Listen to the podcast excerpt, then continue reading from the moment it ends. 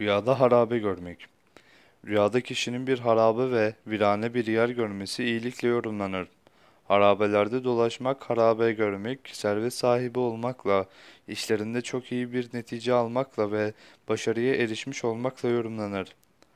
Bazı yorumculara göre ise rüyada harabe ve ıssız bir yer görmek iyi değildir. Üzüntü ve sıkıntıya işaret eder. Rüyasında harabe durumunda bir çarşı, pazar görmek oranın esnafının işlerinin bozulduğuna veya büyük bir musibeti düşüreceğine işaret eder denmiştir. Kendi evinin harap bir halde olduğunu görmek, rüya sahibinin vücuden bir arızaya düşeceğini işarettir.